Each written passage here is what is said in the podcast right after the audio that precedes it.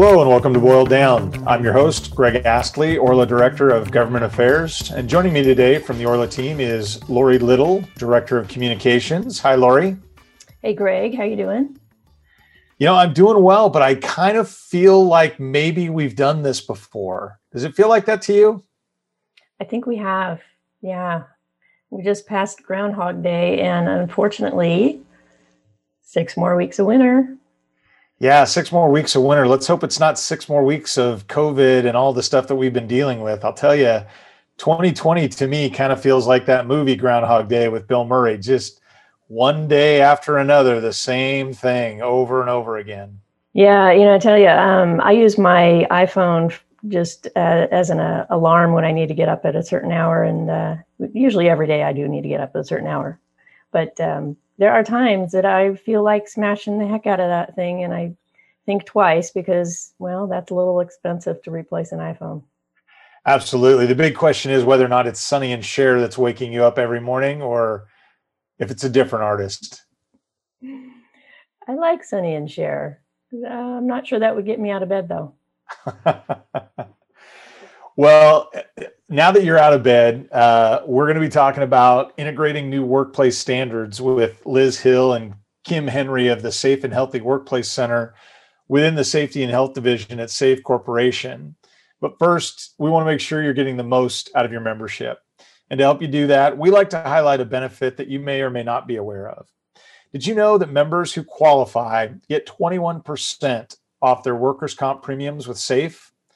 This represents the largest discount available for Oregon's hotels and restaurants in the program, and there's no minimum annual premium. You can ask your agent for an Orla Group quote today to see if you qualify for these massive savings. You can also learn more at OregonRLA.org. And if you're not a member, visit OregonRLA.org today, where you can join and start taking advantage of the many exclusive cost saving benefits.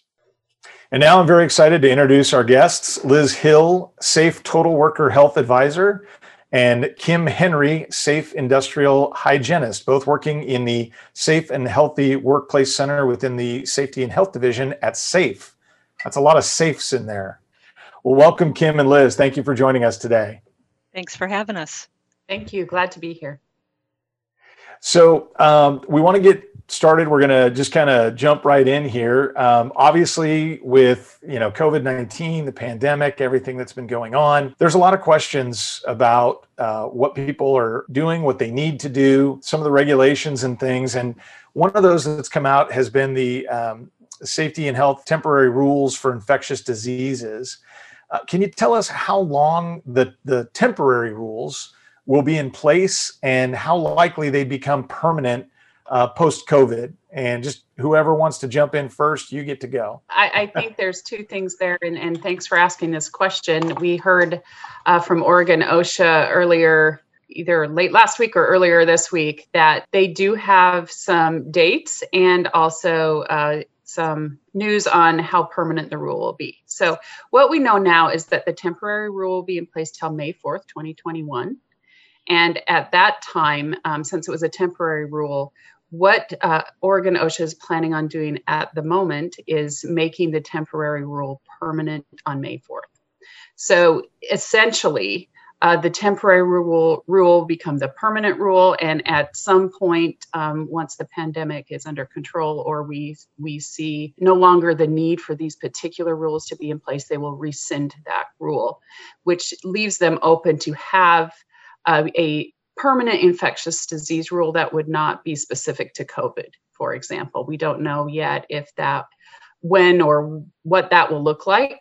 Um, there are some things, and Kim I know has delved into this a little deeper than I have.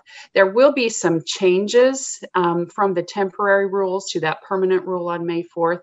And maybe she can speak to some of the differences between what the temporary rule will be and what the permanent rule uh, will be.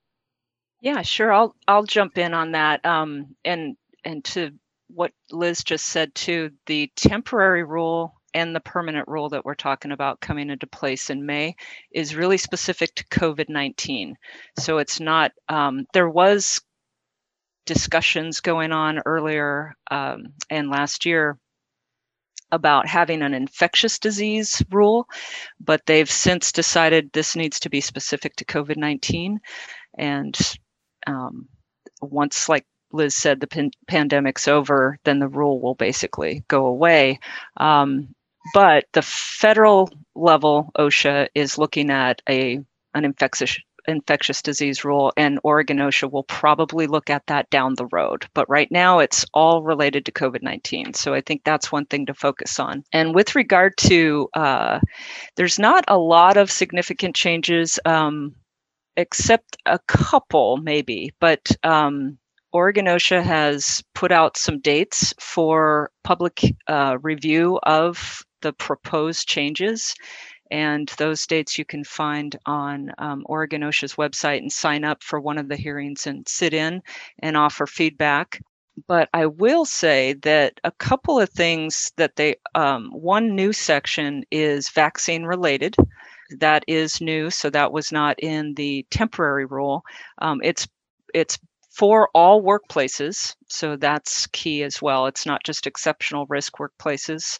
So the vaccine section basically states that employers will cooperate with health authorities when indicated to vaccine, you know, um, if they need to do a vaccination event within the workplace, then they'll cooperate with that. The costs of covering vaccines are addressed in the rule. And then also, if an employee declines the vaccine, there's discussion right now of documenting that declination and the employer needing to document that. And Oregon OSHA is stating right now, anyway, for the permanent rule that they'll provide like a model declination form for employers to use. So that's really new. That wasn't even in the previous, in the temporary rule. And other things that I think would be notable are just mostly there's nothing with regard to uh, appendix a does have a specific industry or activity section for um, restaurants and bars and pubs nothing in that has changed that i can tell right now for the permanent rule and just a few tweaks around the ventilation systems for building owners. And they talk about certifying in writing that you are looking at your ventilation system and making sure it's working well, and that you're verifying that you're pulling in as much outside air if possible, if that's applicable to your ventilation system in your building. So not a whole lot, but a few things. Kim, thanks for that. I know that there are um, there were some differences there. I just want to make a quick mention uh, to the listeners that we will have uh, links um, associated to sort of what we're talking about today, because there's a lot of information out there, but uh, most of it is found on Oregon OSHA uh, website. So that's great. Thanks. So Kim, I, I, want to touch on one of the things that you mentioned, and that is the the uh, the declination form, or you know, employees declining getting a vaccine. Um, is that something that's possible, and under what conditions can you know can employers require uh, employees to have a, a vaccine to come back to work? The short answer to that is no. I think um, there are some there there's not a requirement, and Oregon uh, health authorities not indicating that there's a requirement for this, nor is Oregon OSHA for uh, an employee to work or come back to work that they must be vaccinated. And um, you you can require but you have got to have some very good reasons that you're going to do that and you really need to be uh, consulting with your legal attorneys and looking at that. Um, there's two exceptions broadly across the nation and in oregon uh, for religious beliefs or medical conditions uh, that would contraindicate having a vaccine. Uh, those two reasons you can decline a vaccination, of course, and you would not be able to require it, even if you selected to do that in your workplace. Um, but that is definitely uh, a, being talked about heavily right now, and it's a concern by a lot of employers.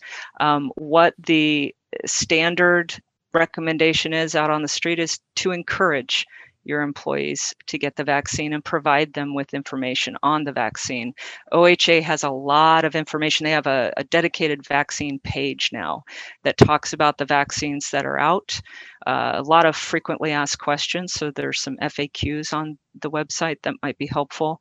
Um, and just making sure that folks know what the vaccine is, where to get it, why it's important, how effective it is, um, any side effects, and those types of things. Liz, you might have something to add on that too.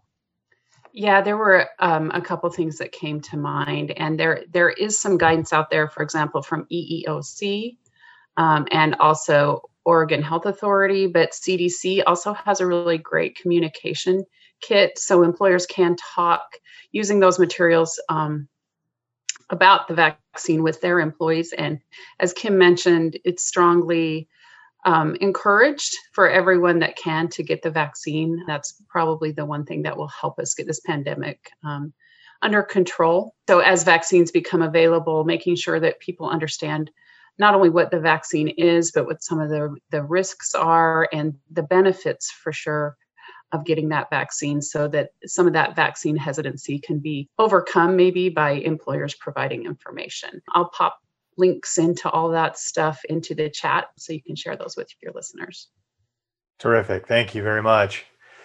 So, uh, as we think about these, the new rules, do we have any examples from either restaurants or hotel operators who've been effective in implementing the new rule into their operations? And obviously, unless you have permission, we don't need to hear any names, but just examples maybe that you've had of, of folks who have who have done this and done it well. I think um, we had a great webinar from a couple of SAIF folks last week that talked a lot about real life examples that people are doing.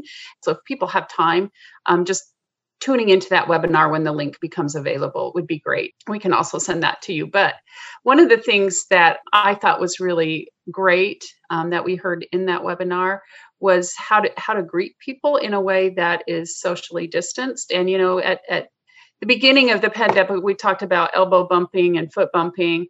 And uh, they talked about hotel chains that are now having people put their hands over their heart um, to say hello and goodbye. And I just, I liked that because you can be socially distanced, but it, it seems like a warmer way of greeting people. Yeah, we could use that for sure right now. Just a a little bit of a little more kindness and and warmth. Um, I will say, just from personal experience, um, you know, going out to eat is one of my and my partner's favorite things to do, and boy, oh boy, did we miss that at the beginning. And we were really working to support our local folks here uh, where I live. Um, I've noticed quite a bit of creativity uh, related to the restaurants around my area with you know using up parking spaces is now expanded outdoor dining you know seating if they can if they have access to their parking lots. Also the no contact ordering you know on your iphone. I've been really impressed by a lot of folks you know just coming up with ways to to keep serving customers. Um, there's always the takeout obviously but it's impressed me quite a bit to see how much effort employers are you know putting forth out there to protect their workers and still maintain their business. And all of us are trying to support that as best we can too just personally much less you know from from SAIF standpoint and trying to figure out how to support our policyholders and businesses. Yeah we certainly appreciate that. Just real quick conversely have you heard of any challenges that operators have had in, in implementing the new rules and and maybe how they've overcome those or have how we've kind of shifted i guess to address those those challenges.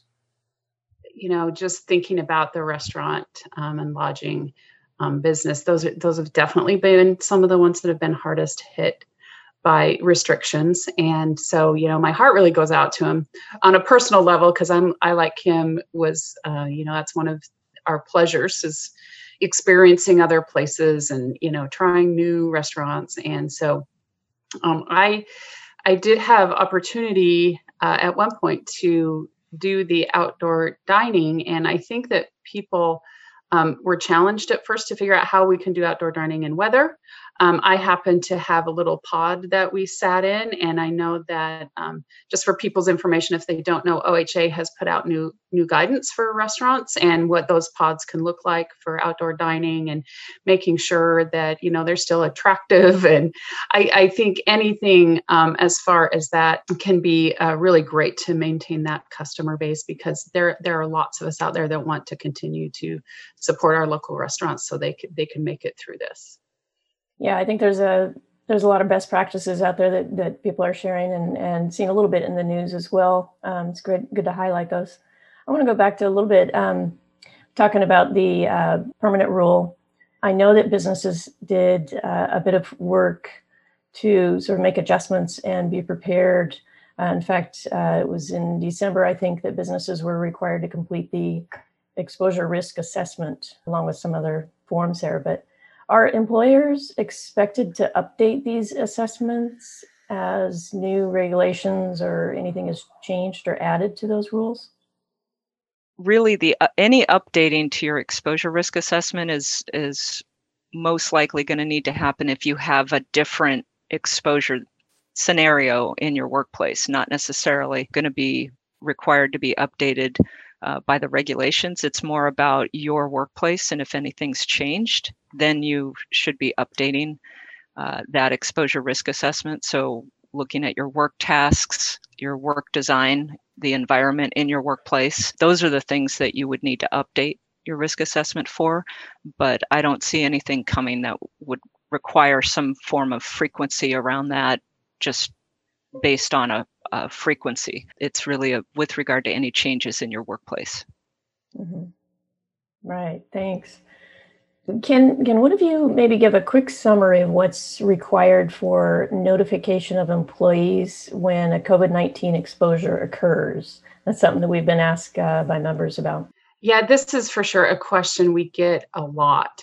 And I think um, a couple things that I want to kind of give some background on is first, you have to determine whether an exposure has occurred.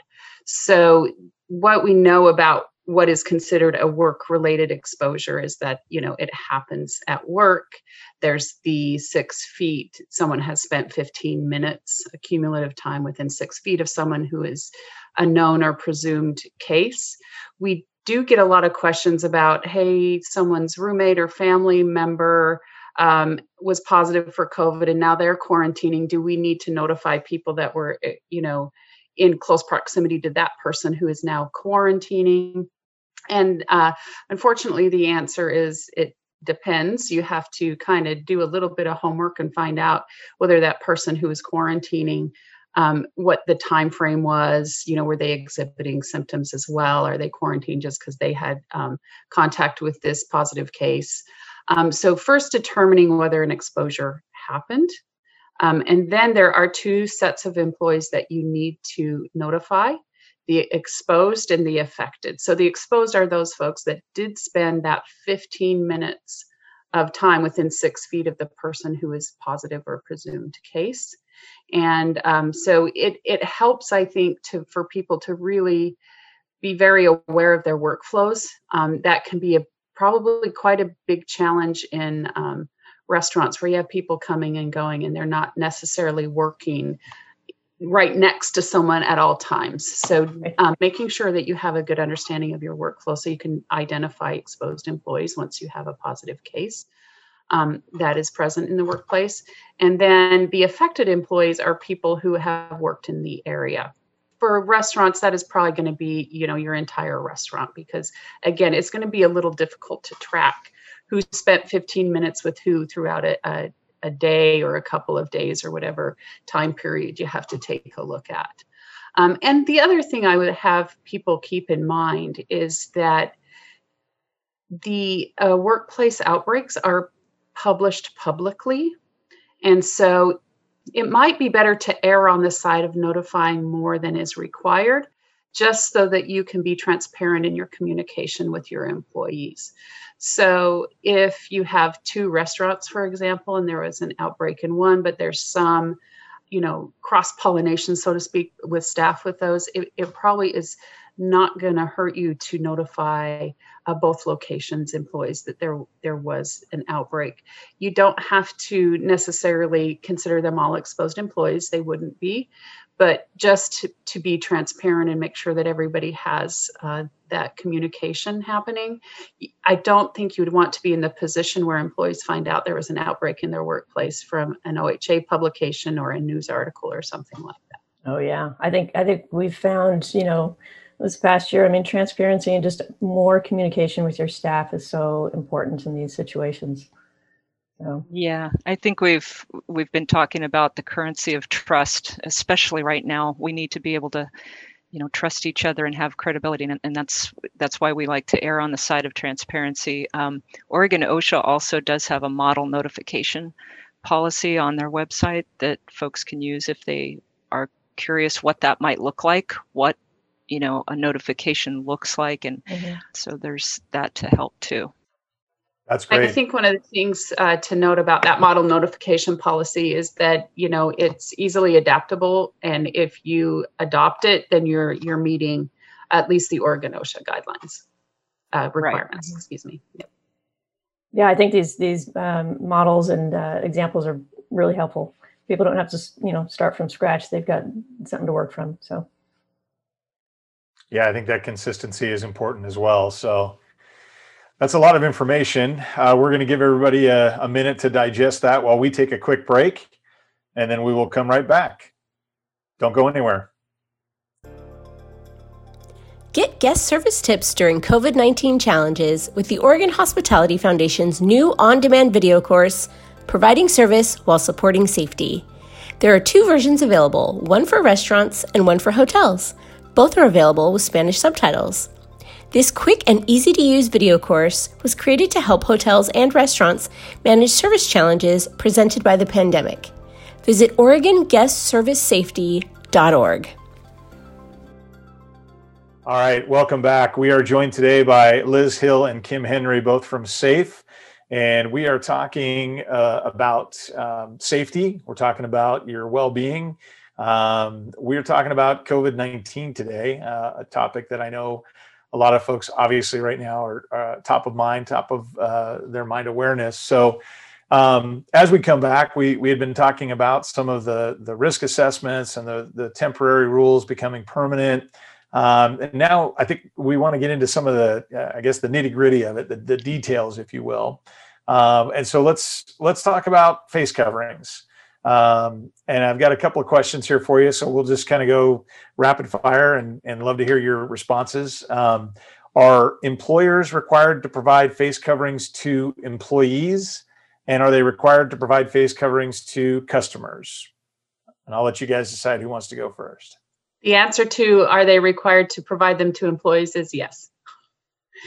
Short and sweet, that is part of the temporary rule. It's anticipated that will continue to be part of the, the rule as it moves to permanent status. Um, so employers should really think about, uh, you know, how I'm going to manage my masks uh, for employees. Like, how many do I need? Where am I going to get my supply? What types are we going to do? How often are we going to replace them? Um, you know what types are we going to get? So really thinking about and going back to that eh, that exposure risk assessment can really help you figure out uh, what types and um, how often. I know we get a question a lot how often should they be replaced? Um, the, the requirement doesn't really specify, but I will tell you best practices at every shift. So, whatever your shift is, or if they uh, become soiled they should probably be replaced for disposables. And then um, if you are issuing cloth ones and employees are responsible for laundering them or you're doing the laundering of those, those should also be cleaned between uh, shifts. And, and Liz, I'm glad you brought that up. So if you're, a lot of people did pivot immediately to branded face masks, obviously the coverings that, you know, have your logo or something on them. Um, if if you issue them, is it kind of like issuing a uniform? I mean, you know, you get a certain number, and then you're responsible. And what happens if the employee shows up without their branded mask? Do you then have to provide them with another one? Um, can you go into that a little bit? Yeah, I think that employers have a lot of um, area to decide what that looks like, like the number of masks, if they are branded and they're reusable, how many are we going to give them? I will say that if an employee shows up without one, it is required that they wear one during the course of their work. So you will have to have something in place to have a replacement for them if they, they don't have one with them. And then you would want to talk with them about expectations around how those masks are managed that they've been issued. Hmm. Great. You know, with that, um, we were just talking on the break a little bit about challenges that businesses are having when people don't want to wear masks. And that could be employees, you know, as well as customers. Mm-hmm. So that's something that they need to deal with. It's probably a little easier to deal with employees that don't want to wear masks because you are, uh, that is considered a hazard for other workers around them. So that's one way of controlling the hazard that people are exposed to in the workplace. So that should probably be fairly clear how an employer should deal with employees not wearing masks. But, but customers, uh, can be a little trickier. And I know I know Kim has some experience, and um, I'd you know love to hear from her about that one? Well, I think, first of all, you know, even customers, clients um, are required to wear face coverings, as we know, under the Oregon Health Authority's guidance and recommendations. And also, even under the temporary rule for Oregon OSHA, uh, it states clearly that, as Liz and I have talked, it's a hazard in the workplace. It's it's been identified as a hazard in the workplace. So employers are required to make sure that clients or customers or those vendors, anybody entering their workplace or business needs to be wearing a face covering also. So we know it's required. And then there's the acceptance or struggle with um, folks not wanting to wear a face covering. First of all, employers need to be making sure that they've post signage so it's clear that that's an expectation. Ideally, you are also training your folks that are on the floor to handle a situation or to contact uh, you know a supervisor or manager in the event that a client or customer doesn't want to wear a face covering so that you can maybe hopefully just mitigate that issue and, and address that and maybe pull folks off to the side and talk with them and educate them as to why this is important and that you are following the law. Um, so that would be one way to deal with it. Um, i know that Trader Joe's in Salem and some other um, businesses have found ways to handle this. I think they've been models for how to handle this. Uh, but I, you know, I've seen locally here just recently a particular market uh, have folks come in and videotape themselves uh, going up to the checkout and not wearing masks and basically harassing folks and putting that up on social media. So it's out there. It's very frustrating for all of us. Um, this is really a, a health and safety issue for workers on the line. And we really want to be protecting those folks. So um, you can call the authorities. It's a Department of Health violation. Um, and also your local authorities hopefully will be helping you. It's a, you know, you would call the non emergency line but I think having that relationship, maybe talking with your local authorities too ahead of time, and you know maybe how you would deal with this uh, would be a recommendation too.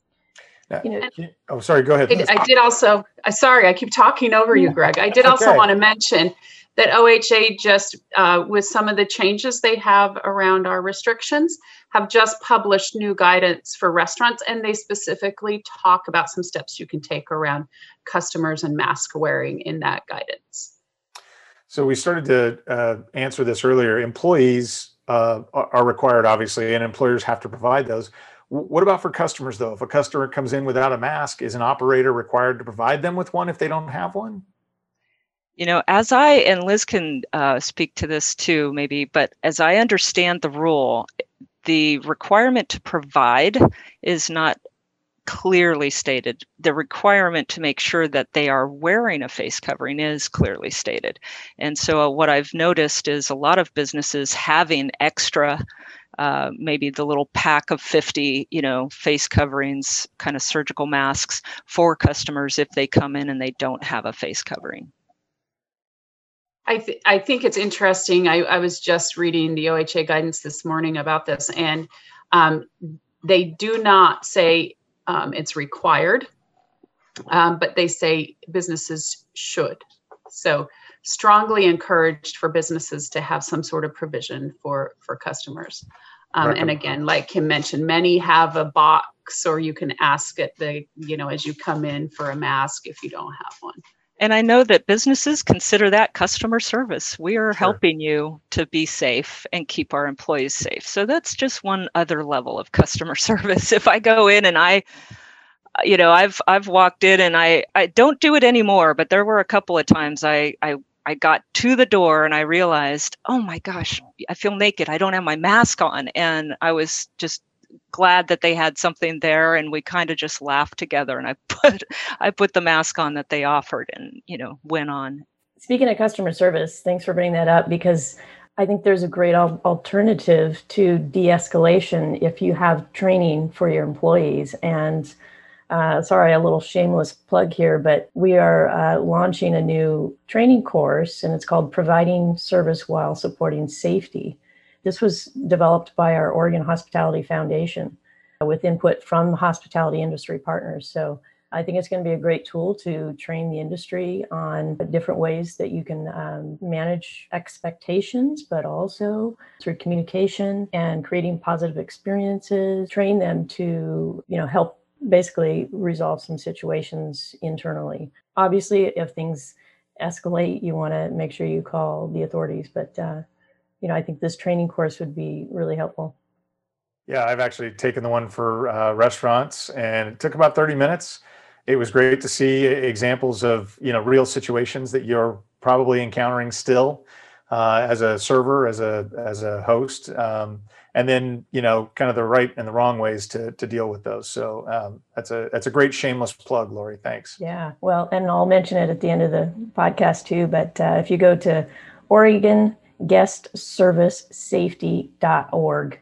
You'll find out a lot of information about it. So I love that. I might actually view that too. It's it's good to know how to de-escalate things and I know even as a customer myself I've you know wondered how I would handle that when I when I'm actually there and seeing, you know, workers um, in that situation. So good. Yeah, me too. I was thinking the same thing.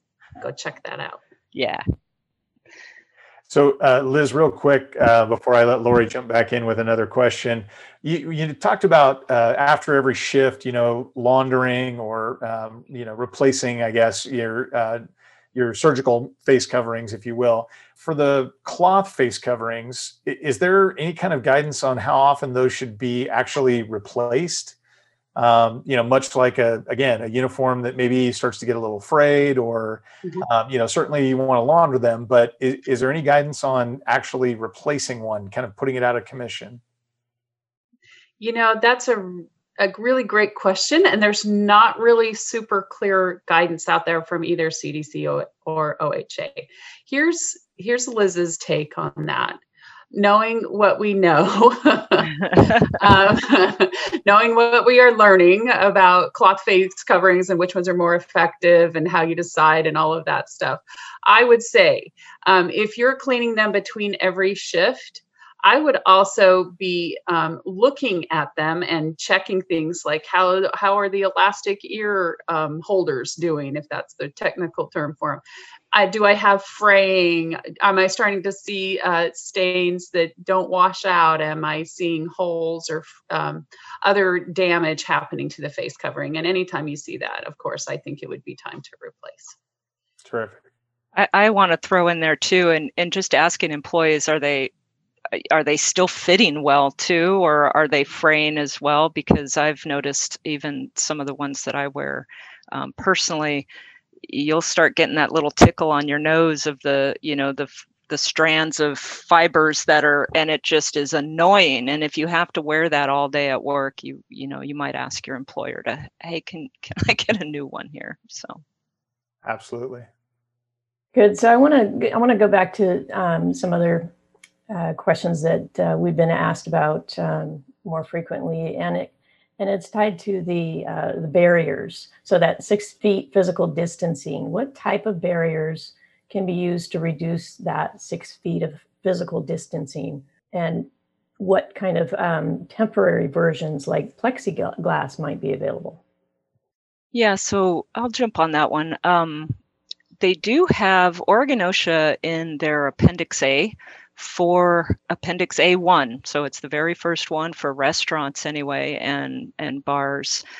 And it does call out some specifics around either plexiglass, Lexan, um, some type of acrylic or other, they say impermeable physical barrier um, that's easily cleaned. That's what they're looking for uh, with regard to physical distancing if you can't get that physical distancing and you're going to use barriers and that it should be uh, at least a foot higher than the head level for customers seated in any particular situation and three feet wide or at least the width of the seat um, so between seats. That they call that out specifically. Temporary versions i think are allowed you know as long as it can be cleaned and it fits that description then that's fine they can do that. And and that really does help but i think the the other thing to point out is we've and we've referred to this ongoing since this whole thing started. And oregon osha looks at this oha cdc and and and everyone it's good to look at this as a layered approach. So what you're doing in your workplace is a layered approach and the physical barriers are one layer but they don't mitigate any other layers that you would want to make sure that you still have in place. So face coverings, really trying to design your workflow that you can get that distance. And if not, then using barriers. So all those things come into play for providing that layered approach of protection. Yeah, good ex- explanation there. I like that. Kim, maybe you'll answer this one, or or you can kick it over to Liz, depending on who who wants to take it. But what would be some examples of, I guess, you know, reasonable alternative methods if employees can't stay six feet apart uh, based on the feasibility? I'll start, and I know Liz will have some. She's dying to get in there too. Some nuggets of wisdom for sure to add. um, I think reasonable alternative methods, anything kind of going along the lines of the layered approach. And I think if you've been thoughtful about what that is um, as far as if you can't design your workflow that you can stay six feet apart um, we we think of things um, i think of things so this is kim's version of protection too is time and distance. And we know that close contact is considered within six feet for 15 minutes right? So that's the CDC definition of close contact. What we're trying to do is just keep people from being so close to each other for a long or extended period of time if possible. And if you can't mitigate that, then you really need to be wearing the face mask anyway. Um, you can do the barriers, you can limit the time that they're within that distance from each other. Um, you really, I think there's creative ways to do this, but that's really the point is that if you can't do the if the feasibility for six feet apart is not there it's understood it's going to be what else are you doing then to make sure that folks are protected as best they can be? Yeah and i'm i'm just uh, thinking a couple other things. The barriers are specifically mentioned in the the rule and in the, the, a question and answer document that OSHA published and talked about feasibility. There are a couple other things that I think about. One is that, you know, it's not going to be the easiest thing to do, but you can increase the amount of respiratory protection that people are wearing, for example. So going from a face covering or mask to a, an N95 respirator um, that offers additional protection. Um, one of the things that I keep reminding people of this is a really unique situation for us in that the hazard to your health and safety is another person. So it's not like they have an ill intent towards you, but just the fact that you we breathe each other's air is what our hazard is. So just thinking about it in terms of that, how can I reduce the amount of air that I'm breathing from another person is really how you're going to control it. So it could be that you up the respiratory protection. It could be you take a look at the ventilation that you have available. And is there something that we can do to uh, make ventilation enhancements, for example, that will that will uh, reduce that as well. Yeah, and that's a good point. Uh, in you know, increasing your outdoor air, increasing that dilution ventilation is is going to help for sure, and and that is called out in the rule uh, to try to do that anyway. You know, if you're outside, you have that. Typically, outdoor sitting seating, for instance, with a restaurant, you have um, some level of outdoor dilution available. It's the indoor situations that get challenging. And so if if you're looking at, you know, reasonable alternative methods for an indoor setting, you really need to be very thoughtful and basically um, that you minimize the number of people in the area so that you can get that distance. You really have to work hard to figure that out because like Liz said, the other people are the hazard, which we're not used to. And there's asymptomatic spread too. So you, it's not intentional. You may not honestly know that you've got uh, that you are infected and you can spread or transmit the disease. So that's why this is so essential. Mm. Well, you guys have both shared so many great uh, resources and, and, information. You know, we're talking about integrating new workplace standards here. Um, what what kind of resources and maybe training are available from OSHA and SAIF you know, to help employers meet the employee training requirements? Uh, so OSHA did publish a free online training course that gets at the general requirements of that training rule in the reg. Um, and so people can have their folks go through that. The piece that it doesn't cover is all those things about what we are doing as uh, an employer uh, site specific or organization specific actions that we're taking to protect you. So there's still a piece that each employer is going to have to do because it is very specific to what their actual operations are. Um, but that stuff about what what is the virus, how does it spread, what are the symptoms, all of those general requirements are in that online training course from Oregon OSHA. So that's on their website and you can do that and that that is considered good for that portion of the training. And on SAIF we have some forms that you can use for your infection control plan or your exposure risk assessment. Um, and i would recommend using those with your training so you can have the Oregon OSHA poster um, and or go through the uh, training that Liz just mentioned um, from Oregon OSHA, but then to meet the specific needs of your workplace, use that information that you already have to do anyway, that exposure risk, the ass- assessment that you went through, the job tasks uh, that you perform and where those exposure points are and what controls you have in place uh, to mitigate those and use that to train your employees. Great. I just really wanted to mention there are two uh, very similar resources, both from Oregon OSHA and SAIF, and those are people. So, Oregon OSHA has opened up virtual consultations for COVID 19. And I really, uh, if employers are having difficulty or trying to figure out the rule, that that's a really good thing to take advantage of. And then SAIF has consultants. You either have an assigned consultant or you can work with one of our safety services consultants to really kind of work through this uh, for your particular uh, business. That's yeah, that's great to know. I didn't know they had the the consultants. Um, I was just going to mention again that uh, we'll have some of the, the links here in our um, podcast notes when we post that. Well, uh, Kim and Liz, is there anything that we haven't covered that you think it's important for employers and operators to know at this point? Yeah, I just want to add, and I know Liz will expand on this, and that's really taking care of your mental health, doing a lot of good self care for you and your employees, making sure they're doing it for themselves, and, and just remembering that we're in this together and there's help out there. Uh, you are not alone on this. If you've got questions, we're available. Um, we are here to help and uh, just making sure that we're taking care of ourselves. And I think Liz will have a little bit more on that too. Yeah, I think one of the things that's been most striking for me um, is that there's a recognition from uh, CDC, OHA, and Oregon OSHA that stress um, has become a big part of how people are experiencing the pandemic, um, and in particular workers, and in particular workers that might be working in an industry that has been heavily impacted, um, like your the industries that you know we're talking to today. And there's a lot that goes into that. There's the stress of uh, being exposed, potentially exposed in the workplace, or you know, as you're out and about just doing your thing, and also financial stress if if you've experienced layoff or you're not sure if your business is going to make it, or uh, you know, there's just so much rolled up into that. So making sure that um, as you do have employees helping them connect with resources that can help them with that.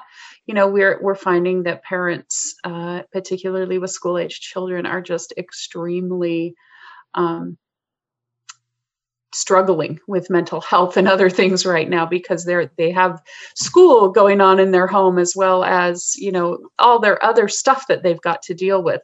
So as an employer you can help connect with resources. Oregon has published safe and strong oregon which really deals with stress and resources out there for oregon um, citizens that they can connect with. And if you have things like employee assistance program or uh, mental um, health as part of your benefits, then just making sure that folks know how they can they can access those resources. Yeah, definitely. Want to take care of each other through this whole thing. Yeah, uh, it's very important. Well, thank you so much for reminding us all that that's a, a key component when we're looking at this this whole picture. So um, we appreciate that. And we're going to take another quick break and then we'll be back with Advocacy Watch. Orla has your training needs covered at orlatraining.org. Find online food handler, alcohol server, guest service, ServSafe, and more, including the newly added providing service while supporting safety for guest service tips specific to challenges presented by the pandemic. Visit orlatraining.org today to learn more about the courses offered or to register for training. All right, well, welcome back. It's time for Advocacy Watch. This is where we boil down some of the local, state, and national government affairs issues that you should be aware of. And there are a lot of things to be aware of, Greg. You you are getting quite busy with the start of the legislative session. So tell us what's going on. Yeah, uh, absolutely. So, as you know, uh, this is going to be the annual legislative session, lasts uh, 180 days, uh, and it just started a couple of weeks ago. And so, of course, we take a look at all the bills that have been dropped. There's almost 3,000 of them at this point, and we're tracking about a little over 100, uh, maybe close to 120 of those bills.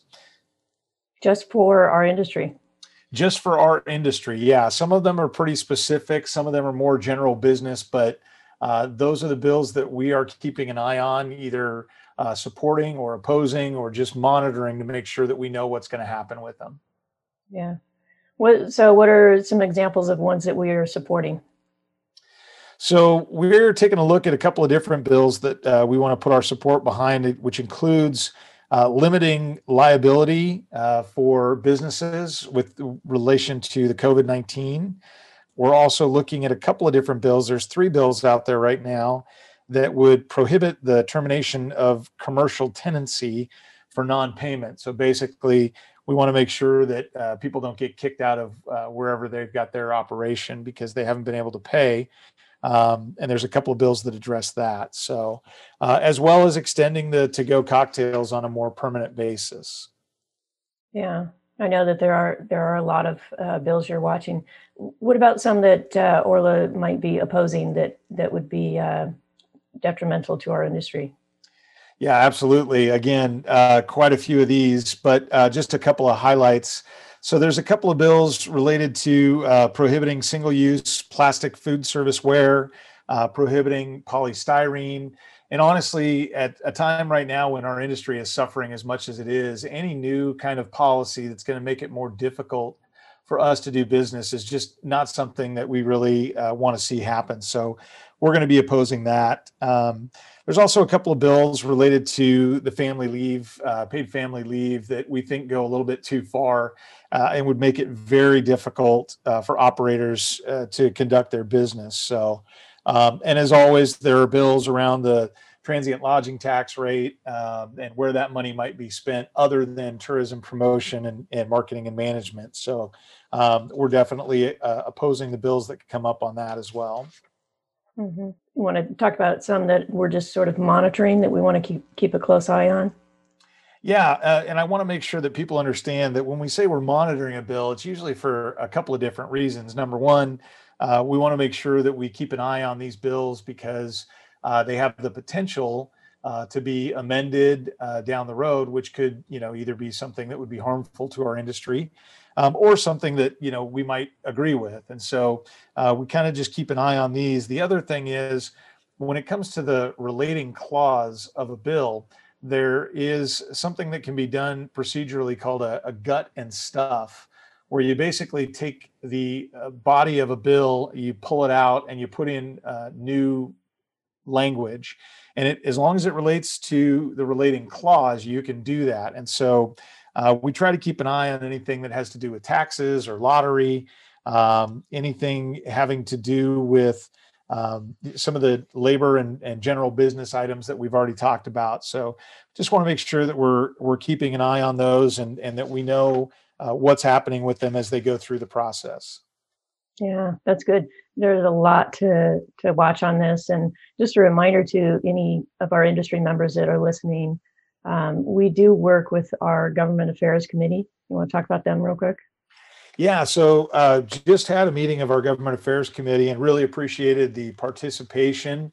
Um, really appreciate our two co-chairs, uh, Nick Pearson with the Jupiter Hotel and Jupiter Next, uh, and TJ Burkle with uh, Darden Restaurants help us lead that effort. Um, and so we went through and and pulled a couple of the bills, went through the slate of bills that we both support and oppose, and, and that we are monitoring.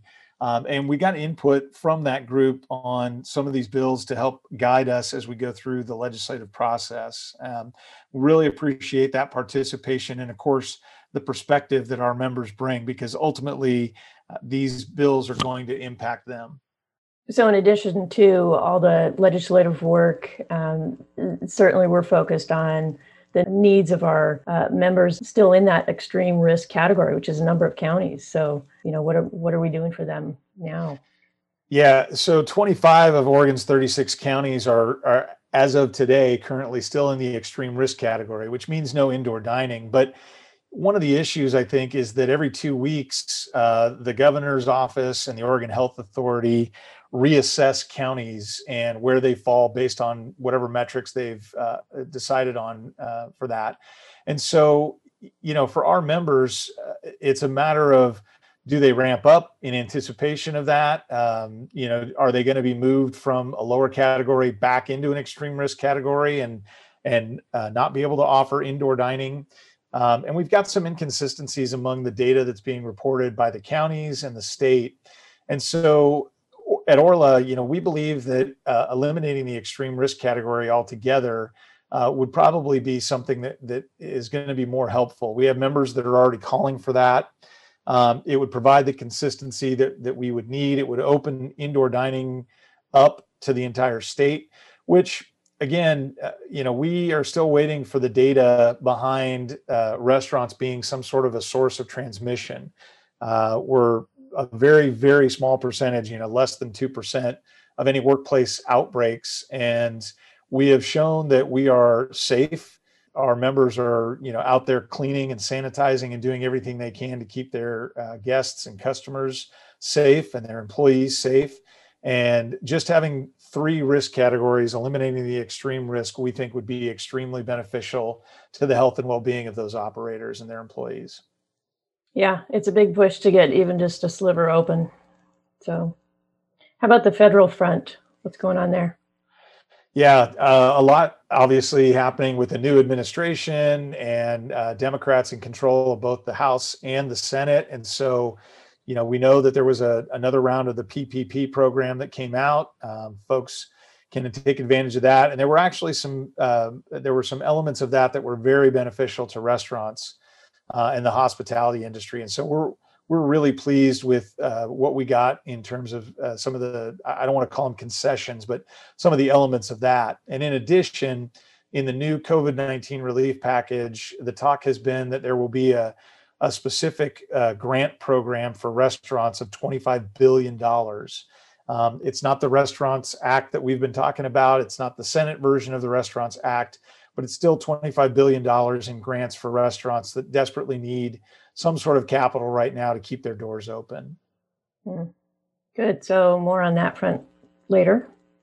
Yeah. And of course, the National Restaurant Association updates their website, and uh, we pass that information along as we get it. Um, and so, we'll keep everybody updated on the progress. Thanks for the update, Greg. Uh, we did get a listener question, and Great. it is I don't understand the new guidance for lottery. What am I allowed to do if I'm in the extreme risk category? great question. Um, and I'm sorry that uh, our listeners having a little trouble understanding it. I'll try to make it clear. But um, Lottery was able to issue some new guidance for any of the retailers in the extreme risk category. And essentially, what that means is that if you offer outdoor dining or to go or delivery, um, then you're able to open up, you qualify to open up your, your lottery uh, machines again. The lottery will turn them on. You're still not able to do uh, food or drink inside, which means that if you've got somebody who wants to go in and play a machine, uh, they've got to leave their drink outside. They've got to leave their food outside. Uh, they can certainly come back out and enjoy that, but uh, just not while they're inside. They'll have to wear a mask the entire time.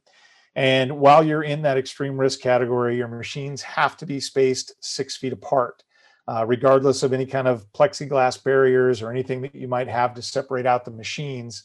Um, while you're in the extreme risk category, the machines have to be six feet apart. So, uh, but it does mean that uh, for retailers that do have machines and they do have them six feet apart, and they do offer outdoor dining to go or delivery, they can get those machines turned back on and they can allow guests to come back in and start playing. Good. So pretty pretty specific guidelines there. Yeah, we hope so. And if you have any other uh, additional questions, I think the lottery's got a pretty uh, good um, guidance on their website that uh, lays it all out for folks. All right. Well, we appreciate those questions. So please keep the emails coming to info at oregonrla.org. And let us know not only your government affairs questions, but any opinions and what's going on in your area as well. And I'd like to say thank you again to Liz Hill, Total Worker Health Advisor at SAIF Corporation, Kim Henry, Industrial Hygienist at SAIF Corporation, and of course, Lori Little, Orla's Director of Communications, and to you for joining us today. I'm your host, Greg Astley, Director of Government Affairs for Orla. Thanks for listening.